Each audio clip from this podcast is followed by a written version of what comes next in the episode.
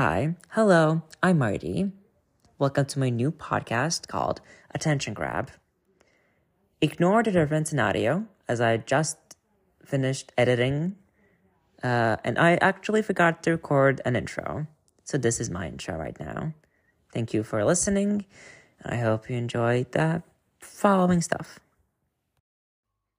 So, how's my day been? It's been interesting to say the least. Uh, today, like today was my first school day. Fourth, I'm recording this on the fourth of September, and you know, it's been interesting. I have moved. I'm going to a new high school now. And you know, it's been interesting. It's been fun. The new class is fun. The chemistry is there. Chemistry teacher is also fun there. Like it's really good, but like the um uh the school itself is like very old and like I think renovations are gonna going to be starting next year. So it like the building is quite old and like there's no AC. So of course I'm like boiling at the moment because it is still one heck of a ve- weather like like it's really hot right now. Anyways, welcome, welcome. Now I'm going to tell you a story from r slash petty petty revenge by corporate sharkbait was posted 16 hours ago. So here's the title. Stranger put their clothing in with ours. Like this is a short one, but like I think it's gonna be good. Don't think I'd have a good enough petty story, but this happened a few hours ago. Mild revenge. Put laundry in an, in a apartment complex washing machine and when to go do do airing errands, assuming they would be ready for the dryer when we got back. Come back and see that the washer we swore we started says it has 30 minutes left. Odd. Turns out, turned out, someone who had a small handful of underwear and shirts decided on the bright idea of mixing their laundry in with ours and rerunning the cycle. Ended up sorting through the soaked wet pile of, to find ours, strained the water back into the machine and threw their clothing back in the water with the lid open so it won't run. If we have to now run two dryer cycles, since someone decided on this brilliant plan, we can at least delay them getting their clothes their clothing done longer. We did think about even more petty options like putting their clothing outside, but the complex has cameras outside, so we decided against it. Like this story, it's a short one, but it's a good one. Like, don't put your own laundry in with someone else's. Like, at least, like, if you don't like, I can see like two like main reasons why to do this. First one is that you don't have a lot of laundry, so you would be like sort of wasteful if you like put in like on its own, right? Another reason might be because you don't have the money to put your own laundry in, so you put with somebody else's. Don't do that. Like, don't. It's not worth it. Like, you your laundry could be like displayed like as a freaking token in the apartment complex's uh laundry room. Don't do it ever. Like, don't. I uh, I would have definitely like um put the clothes on the ground, obviously. Um, but yeah. So that's my take on it. But yeah, to learn from this, don't put your laundry in with someone else's, especially if you don't know that person. This is from r slash pro revenge. From the user Campfire in Conifers. And the title is An Attorney's Dream Case My Parents versus the Bank. Let's get into it. In 1973, my parents had enough money to build a little ranch house in the country. The small bank in town approved this mortgage, and the bank signed a contract to give Bob the money to build the house. Bob, as it turns out, was overbooking himself all over town, leaving his clueless minions to do the actual work. The build took longer and longer, with more and more work having to be ripped out and redone. We're not talking about using the wrong color paint or nailing up some wonky trim here. The architect forgot to fully erase a line on the blueprints, and the framers built a wall throughout the bathtub. My mother was told, Don't put anything heavy in the kitchen cabinets because they were attached to the drywall, not the studs. Using a, f- using a few roofing nails throughout the back of each cabinet. The garage door opening was framed into the living room instead towards the driveway, and so on. When the bank's representative showed up for the final inspection, my parents met him in the front yard and refused to sign off on Bob's work. Then the representative became angry as the bank had paid a lot of money to Bob. He strode to the front door and pulled on the doorknob, whereupon the entire door, casing included, fell on him. It had simply been wedged, not nailed, into place. The bank called Bob, who finally showed up to supervise the work himself. The only problem was that Bob wasn't any better at building a house than his minions were. My parents still refused to sign off on the house. My mother was a SAHM in a nasty rental with two tiny children, while my dad was working two jobs while this was going on.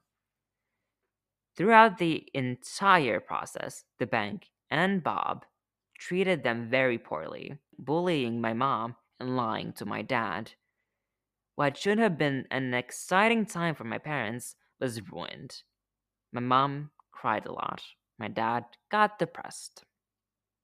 Finally, the bank threatened my parents with foreclosure, and Bob threatened to sue my parents for breach of contract because the bank refused to pay him any more money. So my exhausted parents went to an attorney and gave him the rundown plumbing, electrical, tiling issues, the whole sorry mess. My parents were scared. All they had was their small down payment savings. So if this became a lengthy court battle, the bank and Bob would win. The attorney, Tom, was kind, but my dad said he could tell that he and mom were doomed from Tom's facial expressions as he sorted throughout the paperwork. Then, abruptly, Tom smiled. Let's get everyone together for a meeting, he told my parents. Tomorrow. So my parents, Tom, the bank's representative, the bank's attorney, Bob, and Bob's attorney, met at the bank. Tom didn't give anyone else time to begin. He said, Well, my clients have decided that they no longer want this house. Please remove it. Everyone else started to laugh. Remove it? Have you lost your mind? Tom, in a sweeping theatrical gesture, placed a deed on the table. My clients own the land the house is sitting on outright. They no longer want the house. Get the house off my client's land. Bob's attorney stared at the deed and then turned and stared at Bob. You built a house on land you don't own? Bob nodded. The bank's attorney started yelling at the bank's representative. You didn't finance the land the house is on? The representative stammered. Uh, no. The bank's attorney started yelling. Tom said firmly, As I said, gentlemen, you are trespassing on my client's land. I expect the house to be removed and the land returned to its original state at once. My dad said he'll remember the blank looks everyone on the other side of the table passed to one another for his whole life. Sure, the bank could foreclose on a house that wouldn't exist by the end of the week, with no way to recoup the money. They didn't even own the land it was on. But Bob was out the 50% he'd paid out of pocket. Plus, he was on the hook for tearing down the house and removing it. On top of that, the bank would undoubtedly want him to repay the initial 50% they'd given him. Could they have gone after my parents? Sh- sure. A foreclosure would mean bad credit for my parents moving forward. They might lose their down payment, but to sign off on the house in its condition at the time would have meant thousands and thousands of dollars in cash to replace slash repair everything from the roof to the basement before the house could even be safely lived in. The bank knew my parents didn't have that kind of money. They're the ones who approved the mortgage. Suddenly, my parents were good people. It was all such a misunderstanding, and the bank and Bob couldn't do enough for them. The house was brought in line with the original blueprints and specifications immediately at no extra cost to my parents, but at a considerable cost to Bob. My parents signed the mortgage. Bob got the rest of his money and just about broke even on the build. The bank's representative was fired. And Tom, attorney extraordinaire, got a stinging tale of triumph to recall to fellow attorneys for the rest of his life. For clarification, before you question this tale, please remember that 1973 was 50 years ago. Banks did things differently back then. Smaller rural banks, in particular, were not run the same way the bigger city banks were. There were far fewer federal regulations, and in a smaller community, people didn't always follow them anyway. I'm pretty sure they don't always follow them now either. Yes, they built a wall throughout the bathtub. No, I'm not making this up. I even left out how a plumber left his lunch bag on a partially built kitchen cabinet, but the cabinet maker didn't feel it was his job to move the bank, so he left it there and built the rest of the cabinet around it. I don't know where Bob found these people, but they were gems. Every one of them. Edit. I must admit I'm immensely surprised at the traction that the story has gotten. The bank and Bob put together very poorly written and pretty much unenforceable contracts. My parents' attorney figured this out, and the bank and Bob had to back off. I thought this was interesting, but surely not the one and only time this has happened. Aren't there contracts being written all the time by clueless people? Is this really that unique? I guess we should be glad it is. Thanks for reading. I mean, whoa. What? What? I mean, yeah, it was 1973. That was 50 years ago. But still, what? It is like, whoa. Like, these people how can you be so like lazy to do this shit like so fucking wrong and not even question it? What? These OP, you are right. These people are gems. Bob, he's a gem himself. So this next one comes from Am I the Asshole? by the user Impressive Wing 8298. Am I the butthole for having my nephew move in with me after he was disowned? My kids are angry with me.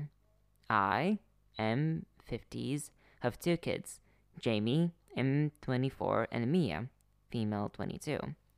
Their mother being my ex wife, Sarah, at female 50s. Our marriage fell apart when Mia was still in diapers.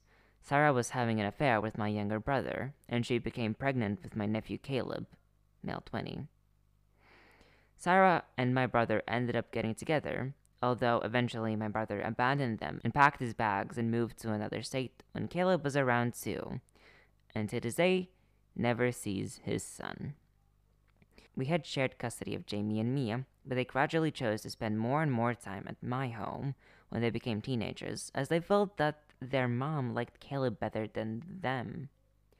Since lockdown, Sarah has changed a lot as a person. She redirected her life to Christ and joined a very cult like online church. Recently, someone from his college outed Caleb as gay, and Sarah has disowned him as her son, and ever so graciously gave him a week to get out of her house. Sarcasm, of course. I reached out to Caleb and told him that he is welcome to stay with me for free so that he can finish college. There's no way I could watch a family member become homeless without trying to help them. After some talking things out, he moved in, and I had him take Jamie's old bedroom. My kids haven't lived at home in a while now, so I have the space, and it's actually quite nice to have Caleb's company. The problem is that Jamie and Mia are both extremely upset with me for letting Caleb move in, considering their history with him and Sarah showing him favoritism. They say that there are other family members who could have taken him in, my parents offered, but they do live in another country, and that I should have asked them beforehand to consider their feelings. Jamie now even refuses to let me see my infant granddaughter until I get Caleb to leave. If I am an asshole, how can I make this right? This is a touchy subject for me, and like, Like I think this comment from uh, the salted fish is like mm, like gets me through. Let me get this right. Your adult children have moved out and yet they think they can tell you who you can move in. The minute they grew up and moved out, they relinquished any kind of say in the household, what little they ever had. And the favoritism they're whining about, A, isn't Caleb's fault. B, obviously wasn't enough to protect Caleb from his homophobic mother. You're not just saving a family member from the streets, you're providing shelter for a young gay man who otherwise would be far worse off. I'd be really disappointed in my kids if they did this, not the asshole. And yeah, this comment, this comment really like puts the main things in together. Like they, those kid, your kids have nothing to do with you or Caleb or you, your household. They choose their own path, who they talk to, who they not. They can't force an ultimatum on you. Done deal. Anyways, thank you all for listening. This was my first ever episode.